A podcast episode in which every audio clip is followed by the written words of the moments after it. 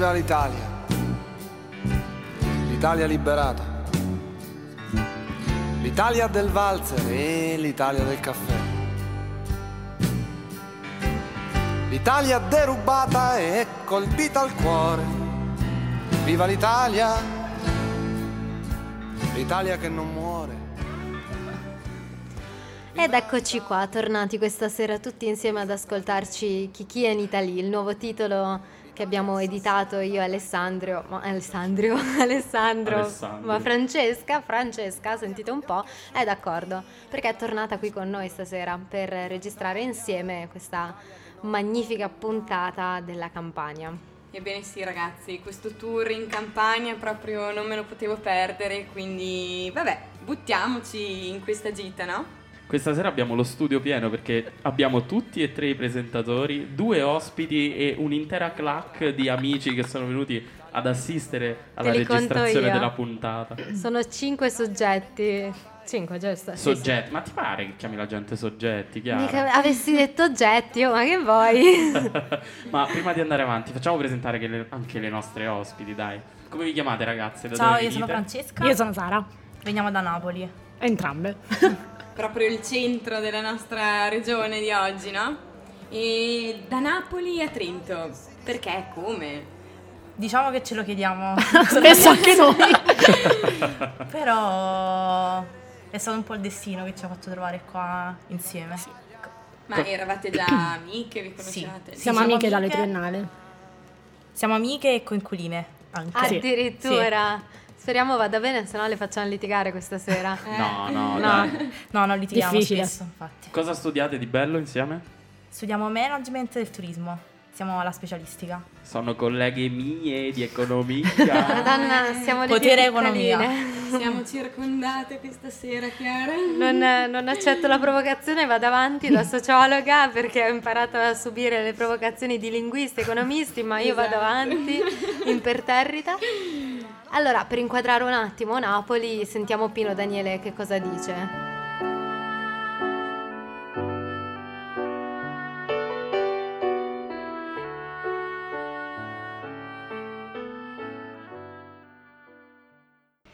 Bene, quale miglior modo di iniziare questo percorso se non sulle note di Pino Daniele? Direi che questa canzone mi ha un po' così fatto venire in mente tanti ricordi, tanti momenti. E a proposito di ricordi, direi che su di Napoli ce ne sono, insomma, da, da raccontare. Tu cosa dici, Chiara? Ma sì, io mi sposterei un po' più in generale sulla campagna perché ho un po' cercato sul famoso internet e ho scoperto che la campagna è stata popolata da numerosi popoli indoeuropei. A partire dal secondo millennio a.C. ci saranno gli Osci, gli Aurunci, gli Ausoni, i Sidicini, i Sanniti e, poi passiamo un po' a qualcuno che Sara, se non erro, conosce un po' meglio, sono i greci. I greci, sì, ok, i greci me li approva.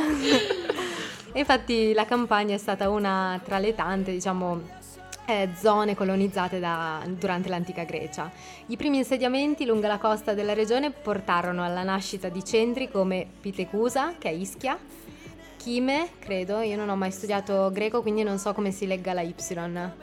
Qui nessuno mi viene in supporto. Nessuno di noi, quindi... Penso- va, Quindi va benissimo va così. benissimo così, a posto. che è l'attuale Cuma, poi c'è Partenope che prima era Neapolis, Neapolis e poi divenne Napoli. Poi abbiamo Pozzuoli, chiamata in antico, gre- in antico greco Dicaiarcheia, Poseidonia che è Pestum, Elea che è Ascea e Pixunte che è Policastro Bussentino.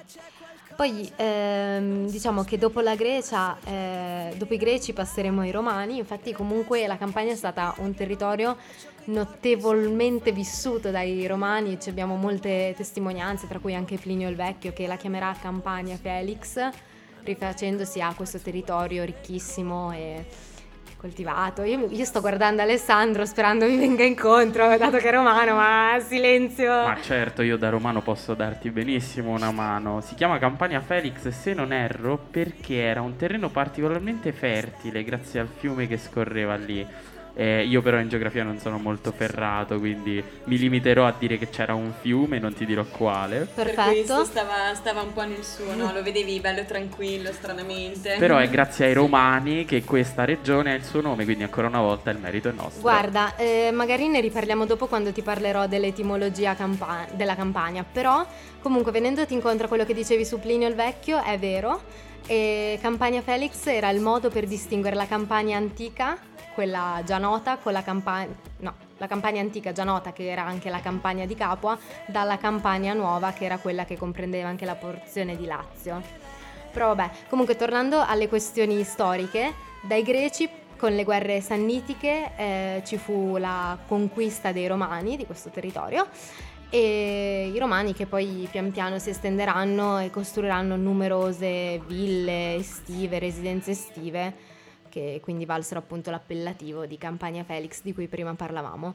Io mi limiterei qui perché vi vedo molto presi dal momento, quindi No, però apprezziamo soprattutto la parte in cui ci hai deliziato con tutti quei nomi greci e ti facciamo i complimenti a nome di tutti gli ascoltatori di Sì, Samba sì, sì, Radio. anche se devo dire che le nostre ospiti erano un tantino preoccupate, no? Se si parte così... No, non tranqui- so. non faremo interrogazioni di storia, non vi preoccupate. Ma a proposito di questi posti che i romani tanto amavano e che appunto hanno dato il nome alla Campania eh, come Campania Felix, voi quali zone avete visitato della vostra regione che ci potete consigliare? Perché magari se vogliamo venire a fare un giro un giorno noi tre non sappiamo dove Esatto. andare. Beh, sicuramente Napoli è la, la prima tappa, però su questo diciamo siamo di parte, mi sa. Campanilismo. Ecco, un po' di campanilismo ci sta. Beh, Napoli sicuramente perché per il fatto che dicevi prima è una città che ha visto sia l'epoca greca che romana e poi quella medievale. Se tu scendi sotto Napoli, c'è la cosiddetta Napoli sotterranea. Ci sono stata Mm-mm. in gita scolastica. Adesso non mi ricordo niente, però farò mente locale e mi verrà in mente qualcosa. Beh, là tocchi proprio con mano questa cosa. Però un'altra zona sicuramente bella è la costiera. Così come Mm. Oddio. Eh, Amalfi. Positano, Sorrento. Io sono stata a Sorrento, avevamo l'alloggio lì in albergo ed era molto carino, cioè piccolina chiaramente, però la vivevi molto bene. Cioè, boh, non, non so che altro dire. No, io conosco di Napoli, diciamo, un quartiere particolare che è quello di San Gregorio Armeno, se non sbaglio. E mi ricordo, mi hanno raccontato che è tutto, cioè, molto, molto caratteristico. Beh, però non so di preciso cosa c'è a San Gregorio Armeno. Le famose statuette. Cioè, Sì, sarebbero... diciamo che San Gregorio non è proprio un quartiere, è una No, strada. una strada. Ah, è Del proprio una centro via. storico, sì. È una Ah. strada strettissima Molto che è nel, stretta. nel centro storico di Napoli, proprio nel cuore pulsante della città. E tutto l'anno ci sono le botteghe dove si fanno i esatto, artigianali, dove fanno i pastori per il famoso Presepe. presepe napoletano. Quindi Ah. tutte fatte a mano, rigorosamente. fatte a mano, È sì. una, una Sì. forma d'arte praticamente, no? Sì, Eh. sicuramente, però diciamo non si limita soltanto alle statuette del- Del della presepe. Madonna, esatto. Eh. Cioè, è andata un po' degenerando questa cosa. Diciamo che Beh, tra calciatori e cantanti. Eh, beh, dai, siete, siete Se sempre... vai adesso trovi sicuramente Fedez, Chiara Ferragni. Daniele. Ed è lì che nascono dei presepi molto, molto particolari. Esatto. E se invece volessimo, non so, fare un giro un po' più magari d'estate, se volessimo vedere qualche costa che ci può piacere, qualche spiaggia, Vabbè, c'è la zona tutta vicina al mare di Bagnoli, di Pozzuoli, Che è molto vicino alla molto città. vicina alla città. ed è facile raggiungere anche magari Ischia e i posti un po' più... Sì, Ischia, Procida, Capri. Voi ci siete mai state, magari ai tempi dell'adolescenza? Sì, siamo- no, guarda, ci siamo stati proprio l'anno scorso Insieme, a tra l'altro. sì. Ah, ecco, quindi cioè, siete proprio indivisibili Sì, sì, voi sì, due. Sì, è vero, Ormai è sì. vero. Viviamo pure insieme adesso, l'anno Sì. scorso non ancora, però... Ah, quindi, insomma... No, però Ischia è davvero bellissima. Ad agosto non ci si può proprio avvicinare perché c'è una folla pazzesca, però è un posto veramente Giugno, caratteristico. Noi siamo andati a luglio e siamo state benissimo. Benissimo, sì. Bella. Bene, quindi insomma da, da segnare come data più o meno Luglio, assolutamente. Quando Guarda. Chiara, quando Chiara ci torna dal fru la portiamo ad Ischia. Esatto. Basta, tu continui a smerciarmi tutte le regioni dove andiamo dicendomi ti porto qui, ti porto lì e non ho ancora visto alcun biglietto. Ops. Però comunque prima quando parlavamo di San, eh, di Gregorio San. Gregorio, eh, ci troviamo anche molte molte maschere tipo Pulcinella o Puccio d'Agnello. Non so chi sia. Non nemmeno io. Sono impreparata. In realtà, ehm, in realtà Puccio d'Agnello dovrebbe essere il nome, il contadino attore, eh, da cui diverrà Pulcinella e poi Pulcinella. Quindi dovrebbe essere il primo, diciamo, colui su cui si ispirarono le vicende legate alla figura di Pulcinella, che poi incarna lo spirito di Napoli, lo spirito popolare o comunque... O no? L'arrangiarsi, diciamo. Eh, Ma sì. che voi spiegatemi un po' questo, quest'arte così dell'arrangiarsi, perché per sentito dire sì, Pulcinella di qua, Pulcinella di Napoli, ma perché è così importante? Allora, in realtà non ci ho mai riflettuto. Però è una cosa che insita in noi, secondo me. Cioè, una volta che... Allora, io in realtà non sono nata a Napoli, tu sì, quindi forse Sì, sì. lo sai meglio di me. Però... Ha annuito in maniera plateale, lo diciamo noi. la vera napoletana. La vera che napoletana. sì, siamo un po' teatrali. Comunque, ehm, beh, l'arte di arrangiarsi è, diciamo, sapersela cavare, è quello che... Sappiamo fare meglio. Esatto, sì, secondo me questa è la cosa che ci accomuna un po' a tutti noi Sì. napoletani. E c'è un'altra cosa che accomuna i napoletani che io ho sentito, so la parola, ma non saprei spiegarlo, quindi lascio già a voi. capito. Anche io. Agazim. Esatto, sapevo. Eh, ci sono varie sfumature della cazzimma. Sì, però c'è proprio il modo classico Sì. per spiegarla. Esatto. La vuoi spiegare? Sì, la spiego Dai. io. Se io chiedo a te, Eh. ma che cos'è la cazzimma? Tu lo sai? No. Io non te lo dico. E Questa che è la cazzimma. Fantastico. Eh, direi che meglio di così, non, Esatto. non potevano rappresentarla. Io da- al mio solito che capisco le battute in terzo momento, sono qui ancora che le osservo un po', però vabbè, penso che me lo spiegherete in un fuori onda. Sì, Ma ci arriverà sì. anche Chiara. Va bene, direi, visto che abbiamo fatto questo excursus eh, quasi geografico della Campania e abbiamo parlato anche del Golfo di Sorrento, andrei ad ascoltare Lucio Dalla con Caruso.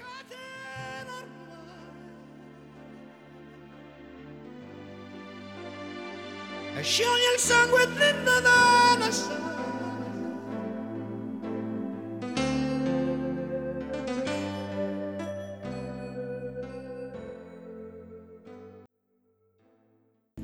Ed eccoci qui ritornati su Kiki in Italy e siamo qui con le nostre ospiti Francesca e Sara e stiamo viaggiando per la Campania in compagnia di Francesca, di Alessandro e la mia. E vabbè, allora abbiamo parlato un po' della storia della Campania, però non abbiamo spiegato perché si chiama così. E di base ehm, ci sono molte fonti storiche ma molto incerte, quindi non c'è una vera e propria notizia valida. Quella che ho trovato e che mi è sembrata un pochino più attendibile è stata mh, attribuisce diciamo il nome Campania al toponimo della città mh, Capua, che è una città la cui fondazione è probabilmente anteriore a quella di Roma. E, mh, e niente, la zona di Capua aveva gli abitanti chiamati capuani e dal di lì dovrebbe derivare diciamo il termine campani che si riferiva a questi abitanti che vivevano in questa zona e dal di lì poi a sua volta deriverebbe Ager Campanus, che sarebbe il termine per definire il territorio di Capua, e quindi Campanus, Campania e via così. Abbiamo pra- parlato prima della zimma, giusto? Cazzimma. Cazzimma. Ok, vabbè, ciao. e quindi io rimarrei su questa parte qui un po' più dialettale, proverbiale. Chiaro, chiaro. Diciamo che io, tu tieni il livello di questa trasmissione molto alto perché se ci fossi solo io sarebbe un bel problema. Però mi piacerebbe che le nostre ospiti ci raccontassero o ci dicessero qualche eh, proverbio, qualche detto in dialetto che magari possiamo provare a indovinare o magari ce lo spiegate voi. Perfetto. Qua diciamo ce ne sono un paio da raccontare. Allora, A voi la parola. Vabbè, diciamo che il più classico qual è? per me, io Per posso dire il mio preferito. Vai, dici il tuo preferito. Allora, acqua cheta, fa pantana e feta. Che cosa potrebbe significare? Ah, io Allora. questo lo so, quindi ve Allora, lo dico dopo. Aspetta, proviamo a rilento, tipo analizziamo parte per parte. Analisi, ecco. ecco, Acqua quieta, acqua ca- quieta, calma. Pura. Mhm. Esatto. Bravissima. Wow! Fa pantana e feta. Fa il pantano, lo sporco, il sì, fango. e puzza. Brava. Esatto. Ok. E poi finiva così? Sì. Sì. Ah, ok. Vuol dire di non fidarsi di chi è troppo calmo. Ah. E tranquillo. Esatto. Le Diciamo persone che- troppo tranquille. Esatto. Posso- Fanno sempre qualcosa che puzza. Esatto. Faccio un momento orgoglio romano, ce l'abbiamo anche noi, però è, è, più bello il nostro, è più bello verità. nostro, sì. Sì, sì, è più caratteristico, però noi diciamo eh, acqua che da fracica ai ponti, che è più o meno Vabbè, la stessa là, come cosa. significato stiamo là. E poi cos'altro abbiamo in Vabbè, napoletano? il mio preferito invece è Nus Putancela, che un faccio da torno. Beh, non que- sputare in questo- cielo perché ti torna eh, in faccia. Sì, questo è il classico. È diventato un po' universale. Eh sì, ormai sì. Però non sputare sul piatto che mangi in questo senso è da interpretare, no? No. Sarebbe non più proprio. Karma Sabitch, Esatto. però in napoletano. È il karma, è proprio il karma. Va bene, va bene, ragazze. Sentite, ma un'altra cosa molto caratteristica di, diciamo, eh, della campagna di Napoli, del dialetto napoletano, tornando un po', ripensando a San Gregorio Armeno e alle statuine, è la smorfia napoletana. Io ho assistito a una scena bellissima di questa signora napoletana che a Natale lei tirava fuori il numero e le sapeva tutte 90 a memoria le recitava con una bellezza. Ma da dove deriva questa cosa? Cioè, voi veramente a Napoli Sì, sì. a Natale fa- sapete la smorfia? Allora, il 24 e il 25 di tradizione non si esce perché si gioca alla, alla tombola e quindi si vola con la smorfia. ne volano di tutti i colori. E quali sono i numeri Eh, vabbè, più. i famosi, Sì. eh, ma posso dire... Sì, dai, siamo fra di noi. Sì. Sentiti ok, libera. 71 Francesca, qual è? Oh, me merda. Ok, 23 O o scema. Mi stai interrogando? Ti sto interrogando perché io sono preparata. Eh, no, io no. tu no? No, non tanto. Ok, poi 16. 16. No, questa non la È so manco facile. io. Oh, Culo. Mi ricordavo che era il 6. Quello che serve di più, ragazzi. Esatto, esatto. Uno è, uno è l'Italia. Diamo spazio anche a questo.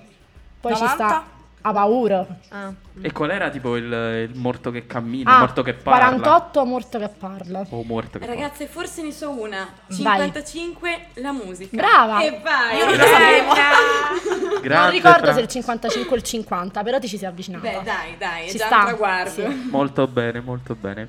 E va bene, allora, visto che abbiamo parlato di detti, di proverbi, di tradizioni, passiamo alla tradizione più bella, quella che secondo me è la tradizione più bella di qualsiasi regione, quella culinaria, Eh, ragazzi. vabbè. Cioè, voi avete. Partiamo dalla pizza che ormai è esportata in tutto il mondo. vabbè. Ormai è Questa famo- diventata patrimonio dell'UNESco. Cos'è che è diventata di recente patrimonio? Patrimonio Ah, dell'UNESco. patrimonio UNESCO. ce Ma ne sono altri, altri sei di patrimonio dell'UNESco. Li conosci? Momento, momento cult- culturale. Mentre ne parliamo, ti posso dire, la- ti posso raccontare la leggenda della pizza margherita. Penso che anche voi la sappiate. Allora, prego. No, no, Sara, no, prego, ma ci prego tu. mancherebbe. Ma ci mancherebbe. Io La lo so per regina la canzone. Io la so per la canzone, ma non mi sento un po' ignorante a dirla tramite canzone, quindi prego. No, ecco, sembra che appunto per una visita della regina Margherita nel 1889 sia stata creata questa pizza che in origine doveva essere in realtà una cosa più dolce che salata e furono usati i colori della bandiera italiana, quindi pomodoro, mozzarella e basilico per dare questi colori e la pizza fu nominata, eh, fu- le fu dato il nome della regina, però c'è un però, sembra che questa sia solamente una leggenda, ci sono degli storici, dei filologi che stanno studiando e a quanto pare la pizza margherita è nata molto prima, parliamo del 1700 addirittura, quindi ha una lunga tradizione. E quali sono invece gli altri? Gli altri sei, adesso che ne contiamo sette. Prego. Allora, abbiamo eh, il centro storico di Napoli, poi la reggia di Caserta di cui vi parleremo più tardi, gli scavi di Pompei, Ercolano ed eh, Oplonti, la costiera malfitana, il Parco Nazionale del Cilento e il complesso di Santa Sofia Beneve- a Benevento. Tra l'altro Benevento, che prima era nominata Maleventum e successivamente dopo la vittoria dei Romani fu rinominata Beneventum. Vedi come i nomi delle città derivano da cose completamente assurde. Voi quali di questi posti avete visitato? A parte il centro storico di Napoli, chiaramente, Eh beh, sì, perché ci quello sì. Beh, da, veramente da campana mi vergogno di me stessa, ma ancora non sono mai andata alla reggia di Caserta. Ma Mi dispiace, ma nemmeno io. E ci devo andare assolutamente. appena torniamo, È ci andiamo vero, insieme. È vero, lo dico da una vita e ancora lo devo fare. Anche io. Ai ai ai. E Pompei invece? Pompei ci sono andata, io mi ero molto piccola, ci sono andata in gita con le elementari. Ah. Sì, Io a eh, Pompei vado dispiace. troppo spesso. Ecco, però ci vorrebbe un bel cammino a Pompei, Sì, si dice che porti bene. Ah sì? Sì, Beh, sì. organizziamo Purifica. un tour. Si dice vado a Pompei a piedi. Quando vuoi una grazia divina. Sì, perché oh, diciamo, oltre agli scavi c'è anche il Sì, santuario. c'è il santuario della, Madonna, di Pompei. Esatto, Ah, la Madonna del. Carmine. Molte, molte persone vanno a piedi a Pompei, diciamo, per chiedere... Vero. E quanto dista da, da A Napoli? piedi? Eh, a piedi. Eh, tanto. Non ne ho idea, No, non l'ho mai eh, fatta. Ore, ore. Ore? Sì, Ma sì. in macchina sarebbe... No, in macchina no. Ma in macchina una quarantina di Sì, minuti, ah. cioè. Napoli-Pompei, Sì, sì. sì. Diciamo che a piedi ci vuole una grande forza di Eh, volontà per esatto, arrivare. sì, sì. Perciò Scarpe buone. scarpe buone e si va. Una grazia bella grossa da chiedere. Molto bene, e a questo punto direi che torniamo alla nostra pizza margherita e parliamo anche di altre vostre specialità, tipo la pizza fritta, La pizza fritta. il calzone. Eh, pizza fritta. Il babà. Il babà. babà, le sfogliatelle, Le la pastiera. Eh, la La pastiera. pastiera. Mamma mia, voi la sapete fare? Allora, in realtà no.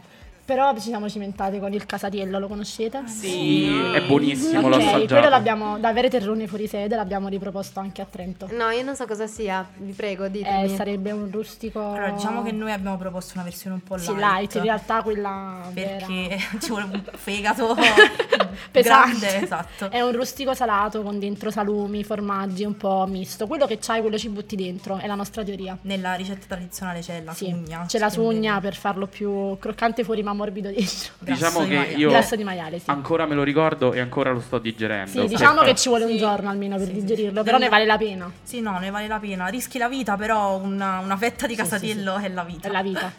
Però io devo dire che la mia preferita è la pastiera. No, Mamma. Non si batte. No, No, non si batte, no. veramente. No, no, no, no. Che cosa c'è dentro la pastiera? Zanzane? Dentro c'è ricotta, Ah. sicuro, grano, sicuro, eh, fiori d'arancio, quindi aroma d'arancia, Vaniglia. vaniglia e... Diciamo, sì, ah, vabbè, esteriormente sembra una crostata. ci- Sì, però non è per niente una pesante, crostata. Come diciamo tutti i cibi napoletani, Vabbè. non siamo famosi per No, cibo diciamo, diciamo che a noi piace mangiare Mi pesante. piace la salute, ragazzi. Molto, molto. E se invece vogliamo spostarci sul salato, io ho trovato qui una specialità che però non ho, devo essere onesto, né mai assaggiato né l'ho mai vista. I gnocchi alla, alla sorrentina. Non li hai mai visti? Impossibile. No, Può darsi, non lo Li so. propongono dappertutto ormai, è E- super Sì, eh, proposta. Con, come, cosa, cioè, come Allora, sono sono fatti? gnocchi al sugo Di patate. di patate, gnocchi di patate con rigorosamente. il ragù. Mm. Il ragù è una cosa seria. Mozzarella filante. Mozzarella filante messi nel forno Nella terrina. Nella terrina. Nella non, so come, terrina. non so come si dice in italiano. È italiano No, terrina? oddio, non lo Ma so. Sì, dai. Eh, diciamo che Quella di noi- terracotta. Sì, Ah. la terrina, sì. E basta, questo è. Sì, sì, sì, sì. Semplice ma efficace. È vero, semplice. Ma Fantastico. perché tu mi hai scritto caprese qui in questa lì cibo? La caprese è tipica La campana? caprese, sì, la caprese è tipica campana. È, la- è Ah, il nostro vabbè. simbolo all'estero perché di nuovo rosso, bianco e verde. Però è Eh. nata in territorio Ah, campano. ma la caprese è l'insalata? Sì, Ah, Ah, no, io pensavo il dolce. No, no, perché no, c'è no, anche no, il no. Eh, dolce. perché c'è, c'è anche il dolce dolce. caprese, E però chi- non so se sia napoletano. Vabbè, penso di sì. Penso Sarà di di sì. Capri, ragazzi. Mai Eh, no, sentito? Eh, infatti, perché È il, cioc- è il cioccolato con dentro le mandorle fritate. Ah, Sì, sì, sì, sì. però... Invece, Però è campano. Campano, esatto. sì. per Allora sì. chiudere un pasto, no? Io penso a un, un tipico liquore. Limoncello.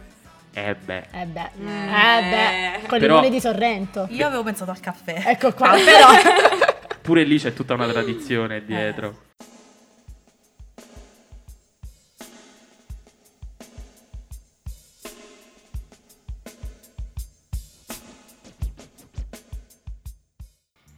Ragazzi, a dire il vero, mentre ascoltavo questa fantastica canzone mia- degli Alma Megretta, pensavo ancora a questa faccenda della, della Reggia di Caserta, no? Com'è che non ci siete mai state, che ci avete un po' stupite, quindi, beh, perché non, non dare informazioni noi a delle napoletane, per assurdo? E, e quindi direi un po' di ritornare come sempre nel, nel nostro ambito storico che ci piace tanto. E a proposito della, della Reggia di Caserta, non possiamo non dire che fu voluta ovviamente dal re di Napoli, che allora era Carlo di Borbone, il quale era ovviamente colpito dalla, dalla bellezza del paesaggio, eccetera, e soprattutto era desideroso di avere una, una rappresentanza, insomma una serie di rappresentanza del, del governo della capitale, però in un luogo che potesse essere bello, ma allo stesso tempo più protetto rispetto a Napoli, più vicino alla costa, al mare e così via. E anche per quanto riguarda la costruzione non fu per niente facile. eh, far partire tutti i progetti, mh, mm, trovare addirittura un architetto, perché il primo eh, a cui fu affidato il compito fu Nicola Salvi, il quale appunto rinunciò e di conseguenza il, il, tutto venne affidato a Luigi Vanvitelli, il quale alla fine riuscì a portare a termine quella, la costruzione della meravigliosa reggia di Caserta.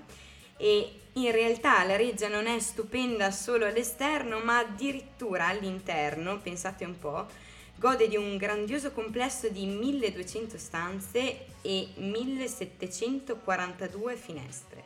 Cioè, una cosa straordinaria appunto. E per arrivare ad una tale opera d'arte hanno addirittura speso 8 milioni 711 mila ducati, cioè ah, io quando avevo trovato questa informazione mi ero andata un po' a cercare la, la, conversione tra ducati ed euro, cosa che non ho trovato, però i ducati venivano fuori sotto forma di monete d'argento ed oro, quindi cioè comunque erano abbastanza preziose. Esatto vi lasciamo un po' immaginare, insomma.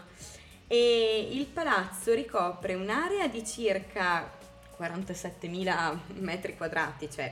Piccolo. Eh sì. e dispone di 1026 fumaroli e 34 scale.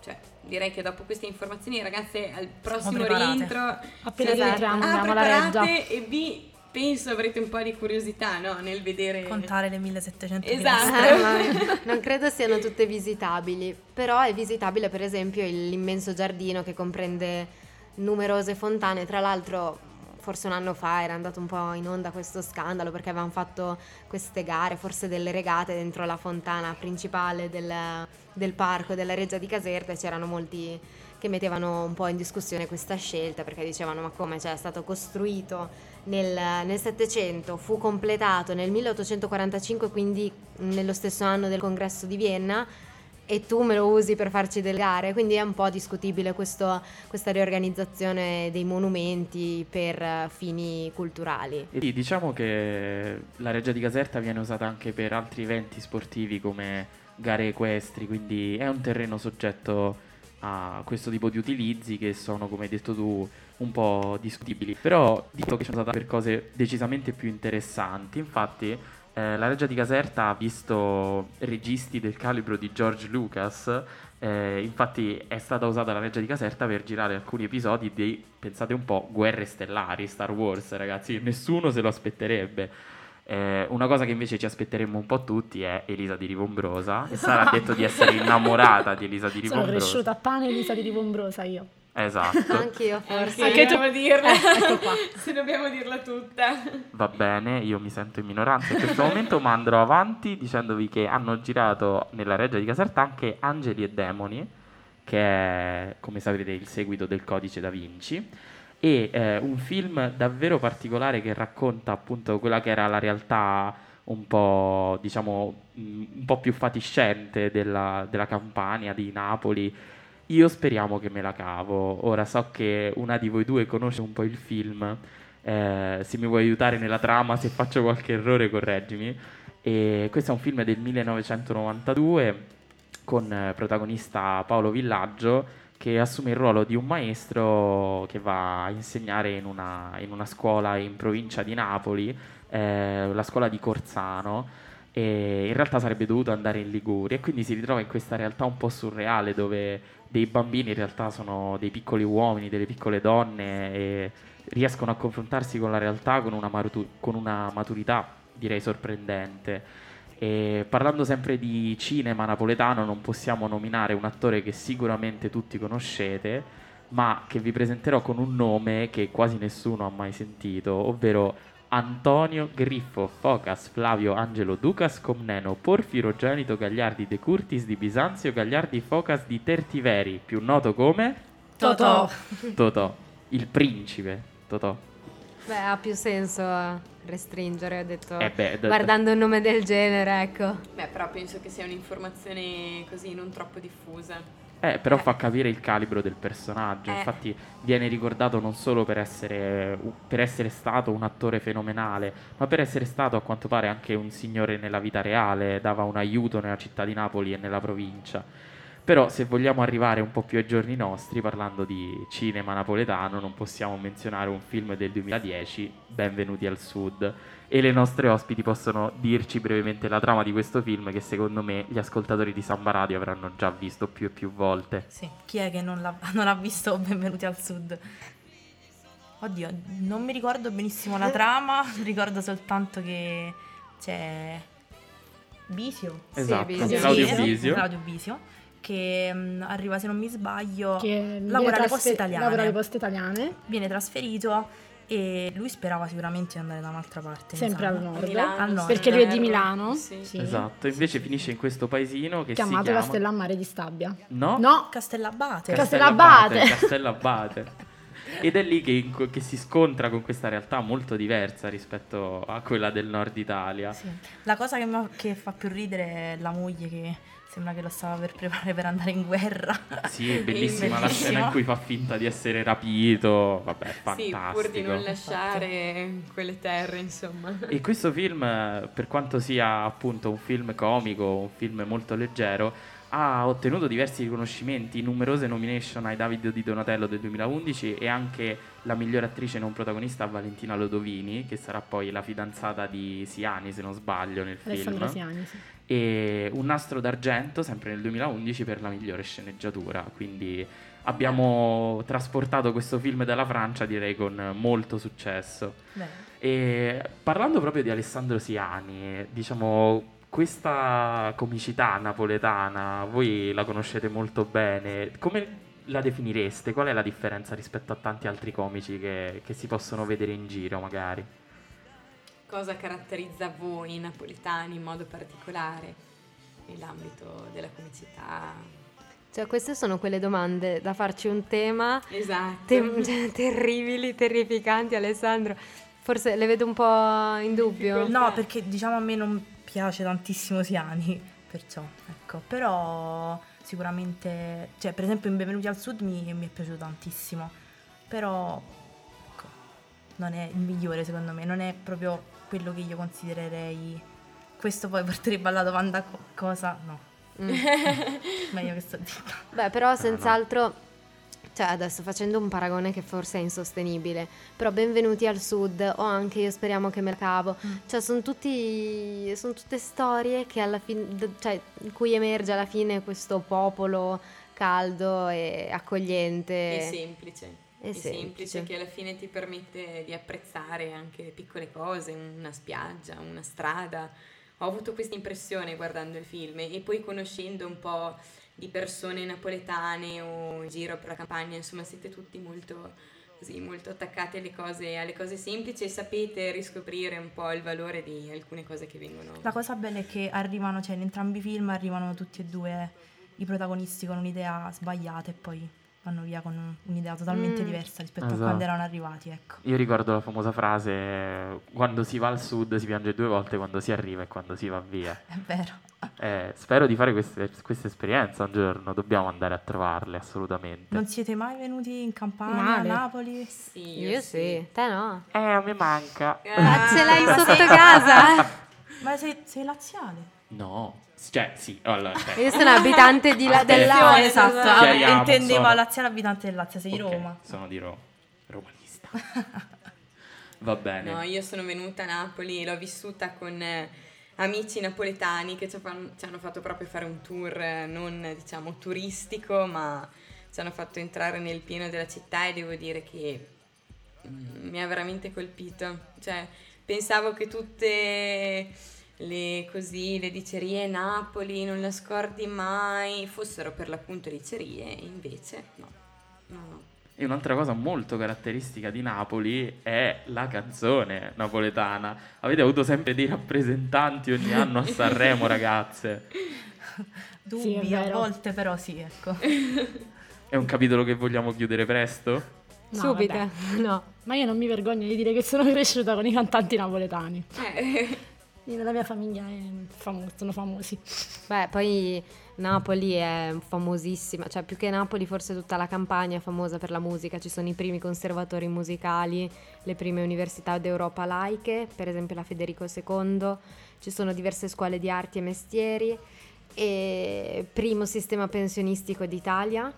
E infatti comunque, eh, tornando sempre un po' indietro, eh, a me piace tornare indietro, però La Chiara comunque... e la storia Esatto. una cosa sola. È la storica del nostro gruppo. Eh sì.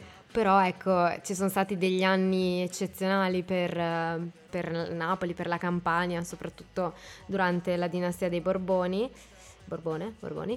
Ehm, e niente, e durante questo periodo, a parte che Napoli divenne una delle capitali europee al paragone di Parigi, comparata a, a Londra, fu una delle prime città in cui furono mos- montate le luci, le illuminazioni elettriche, ci furono le prime navi a vapore d'Europa, eh, le prime navi da guerra a vapore, a propulsione elettrica, eh, ci sono i primi ponti sospesi d'Italia.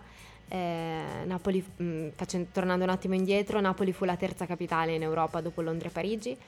Poi ci fu la prima linea di telegrafo elettrico inaugurata nel 1851, la prima ferrovia e prima stazione d'Italia nel 1839, la prima galleria ferroviaria del mondo, il primo osservatorio astronomico e il primo osservatorio sismologico al mondo. Quindi comunque abbiamo tantissimi primati. Possiamo dire che i napoletani sono stati pionieri in tante cose, quindi.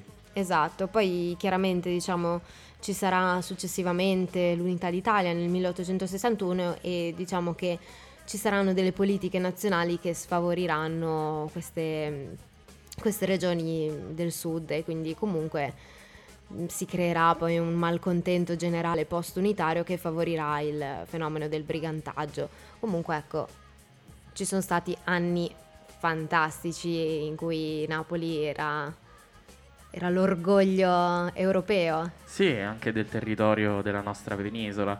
Ecco, tu hai parlato del brigantaggio. Io vorrei fare una domanda magari un pochino scomoda, però visto che noi non siamo di Napoli e magari tanti ascoltatori neanche, eh, spesso viene presentata anche la parte un po' negativa di questa città, alcuni quartieri, alcune zone, eh, libri, film che parlano appunto di- purtroppo di malavita, di, di realtà un po' negative. Eh, voi personalmente come avete vissuto quando siete cresciuti a Napoli questa cosa? È veramente una realtà molto presente oppure è un po' troppo portata alla luce e un po' stereotipata? Secondo Allora, voi? Diciamo che lo stereotipo c'è, però diciamo non è tutto una bugia.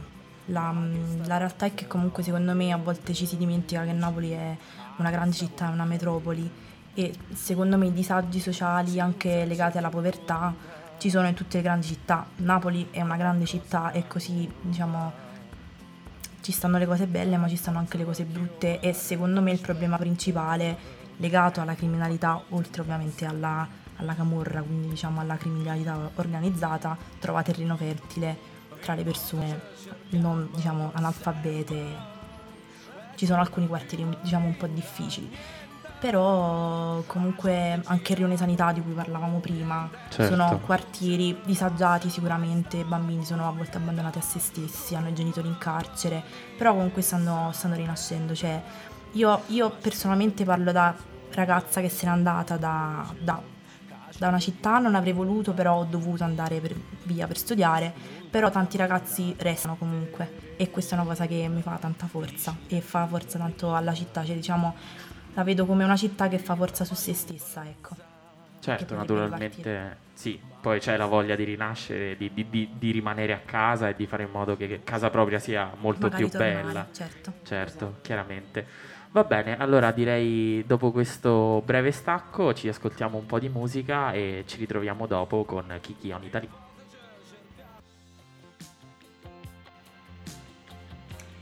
E dopo aver ascoltato è New York Buon, l'ho detto bene Va bene, ragazze? va bene, te lo Va lasciamo bene? passare. di Rocco Hunt.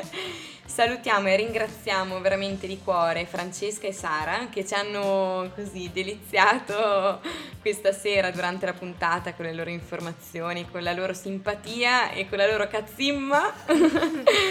e veramente grazie di cuore. Grazie a voi. Grazie ragazzi, grazie a voi. Anche se potevate portarci un po' di pastiera, però. Prossima vabbè. volta rimediamo. Appena scendiamo giù, come diciamo noi. Esatto. Vi aspettiamo, mi raccomando. Allora, tirando le somma, eh, questa puntata è stata trasmessa, potrete riascoltarla lunedì dalle 2 alle 3 su www.sambaradio.it, potete eventualmente scaricare il podcast che caricheremo di lì a breve, potete seguirci sulla nostra pagina Facebook Kiki in Italy e poi vi ricordiamo questo mega appuntamento che stiamo organizzando l'8 maggio eh, qui a Samba Radio dalle 7 vi aspettiamo in questo evento culturale in cui andremo in diretta per un'ora e mezza presentando i vari programmi e quindi comunque facendoci vedere, sentire. Potrete poi ascoltare della musica live di Ace and Rain che è un duetto un duo eh, di ragazzi studenti come noi e successivamente ci sarà il DJ set di, di Hyperion. E parlando appunto di DJ, eh, volevamo chiudere questa puntata facendo un tributo a un artista internazionale di grande calibro, Avicii, e adesso ci ascoltiamo questo suo brano di Days. Ciao ragazzi. Ciao! Ciao ciao! Música